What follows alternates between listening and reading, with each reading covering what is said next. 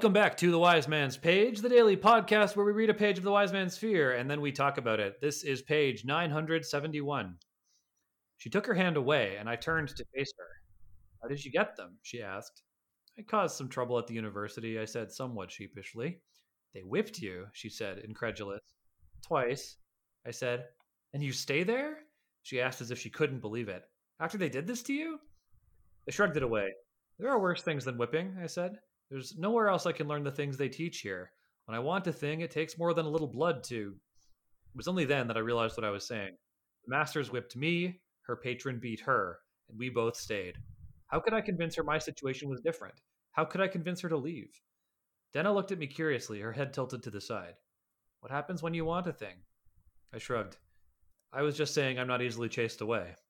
I've heard that about you, Denna said, giving me a knowing look. A lot of girls in Imre say you're not easily chased. She sat upright and began to slide toward the edge of the stone. Her white shift twisted and slid slowly up her legs as she moved. I was about to comment on her scar, hoping I might still bring the conversation around to her patron, when I noticed Denna had stopped moving and was watching me as I stared at her bare legs. What did they say exactly? I asked, more for something to say than from any curiosity. She shrugged. Some think you're trying to decimate Imre's female population. She edged closer to the lip of the stone. Her shift shifted distractingly. Decimate would imply one in ten, I said, trying to turn it into a joke. That's slightly ambitious even for me. How reassuring, she said. Do you bring all of them here? She made a little gasp as she slipped down the side of the stone. She caught herself just as I was reaching out to help her. Bring them what? I asked. Roses, fool, she said sharply. Or have you turned that page already? Would you like me to carry you? I asked. Yes, she said. But before I could reach for her, she slid the rest of the way into the water, her shift gathering to a scandalous height before slipping free into the stream. The water rose to her knee, just dampening the hem. We made our way back to the Greystone and silently worked our way into our now dry clothes. Denna fretted at the wetness at the hem of her shift. That's the page. I'm Nick. I'm Jordana. I'm Jeremy. Oh my god, she's just as stupid as he is. What makes you say that? Because she's she she was gonna say something. She didn't say the thing that she was gonna say, and then she jumped to a conclusion, and I'm frustrated by it. What do you think that was? She assumes that he treats every girl the way he treats her. Yeah. And that this is his boning spot. Did and that there's nothing special between them because blah blah blah. Yeah. Yeah. Well, she was hoping that uh, that it was a rumor, that it was not true, that his reputation is is false, that he's not actually. I mean, his reputation is kind of false. It's not. It, it's. Well, his, it's I'm... it's not tr- entirely true. I mean, his reputation as as a womanizer, which is absolutely true. Well, what? Okay, fine. Womanizer, fine. Not a womanizer, but like someone who is having a lot of. He's casual getting around trysts. Yeah. That to me is just jealousy on her part. Like, I don't think she is in any, like, he's not doing anything wrong. Yeah, it's not like they're a thing. Exactly. And she's she's in no place to, like, judge that either. But she, I think that's why she gets mad, because he doesn't say, no, it's not true. Uh, mm-hmm. She makes a joke of it, actually, which is probably even worse. And that's why her mood Also, changes. She's, like, busy courting all the rich dudes. So yes! Exactly what is the she's difference? She's a hypocrite. Yeah, totally. Yeah. Well, and Kvothe is a hypocrite, too. Like, this is the thing. They are both, more so than ever now, they are both kind of going through the same journey on different sides uh, of it. I see. I see it. Mm-hmm. What's her scar? I don't remember this. She has a scar on above her knee. Yeah, the one he was talking about on the previous page. It's like an artifact of her patron beating her. Or so Quoth uh, assumes. Scar on a leg above her knee. Right, right, right. New enough. Ugh. Mm. Brutal. Okay, I missed that. She says something that I think she intends to be pretty nasty that he doesn't totally comment on. When she says, do you bring them all here? And then she slips. Uh, she's about to say, as Jordana quite rightly points out, do you bring them all here? And he asks, bring them what? And she says, roses, fool. Or have you turned that page already? Referring to her persistent metaphor, like all the guys who court her are using the same worn book. So she's she has already decided in her mind that he's just like all the other guys. Yep, and they were joking earlier that it's the same book, right? Mm-hmm. Yeah. So yeah, so this, she she made up her mind in that moment. That's interesting, huh? Like, she made up her mind in that moment, I think. Yeah, she makes a snap judgment because he says decimate would imply one in ten, which is slightly ambitious even for me. Which is uh, a kind of a jackass thing to say. I mean, it it, it is. It is. Like, I, well, I think he's not reading the room, right? He's not realizing... Like he doesn't that, think she's serious the way that she is. He's also he's being such a smartass, too.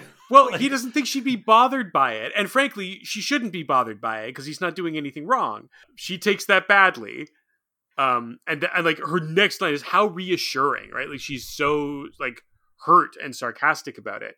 And then I find this very interesting. He says, would you like me to carry you? And she says, yes, and then puts herself in the water, which I think is a really good reflection of how confused she is, right? Like she, I think she hasn't really, like she's angry at him in this moment and she is afraid that he is just like all the other guys. But I think there's another part of her that like knows that he loves her and that she loves him. And she does want him to pick her up romantically and carry her across the river, but she won't let herself because she's also mad at him. Love is so complicated. These kids are making it complicated, that's for sure. I mean, what teenager has not made love complicated? I'm so pleased, Jeremy, at how you've grown as a close reader. We talk a lot about Jordana's progress as a reader, but Jeremy, you're uh, at this point now, in the last stretch of this book... He drank really the Kool-Aid. Up, yeah, you really drank the Kool-Aid. You're really, really doing a great job at finding these little kernels of meaning that I'm missing on even. I'm good at finding kernels of meaning where there are kernels of meaning to find. As I have been insisting since page one of the first episode of this podcast, there's just less of them than you think. Not everything is a hidden kernel of meaning. I think all Unless we disagree about is is how many acorns are there on the ground waiting to be picked up and, and gnawed at like a some kind of manic book squirrel. Now listen here, son, you can call me the Colonel. That's right, Colonel of Meaning. And I'm here to tell you that you can find meaning anywhere.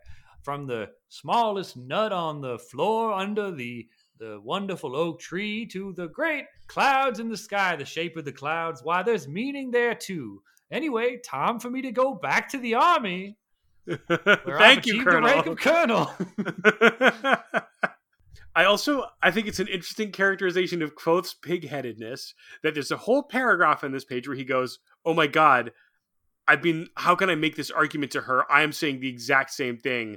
You know, I'm willing to get whipped for what I want. So is she. And then like a couple of paragraphs later, he's like, yeah, I'm hoping I was hoping I might still bring the conversation around to his, to her patron. Yeah. It's like you, Like, he's really lucky that she keeps changing the subject because like, I think that would really sink him. Yeah, well, he's he's basically sunk by the, like, a really interesting, I want to have a conversation tomorrow, or I suppose in a couple pages, on where they are left. Because this is the final scene with Denna. She is mentioned in passing. Uh, like, they have another exchange that happens at a distance. But this is the final diegetic scene with Denna in this book. And it does not end in a, a place that feels vibrant. No, it's uh, it's pretty depressing. And listeners... I know how much you look forward to us depressing you. So let's not do it. We have a letter today that is gonna surely going to leave a jolly taste in our mouths and our ears where we put our podcast. This is from John from Ventus, who writes, greeting pagers. Hearing Jeremy say koyens on page... See, I can't even say it the way Jeremy does. He's so deranged. Koyen. He says it. Ko- koyen. Koyen. It reminded me that I've been wanting to share with you some words into which my six-year-old also likes to add superfluous phonemes. Yayaks, Jiuns, Diup, Tium, Thirtiun, Fortiun, Buat, Huruts, Fruat, Huuj, Swiat, Soap.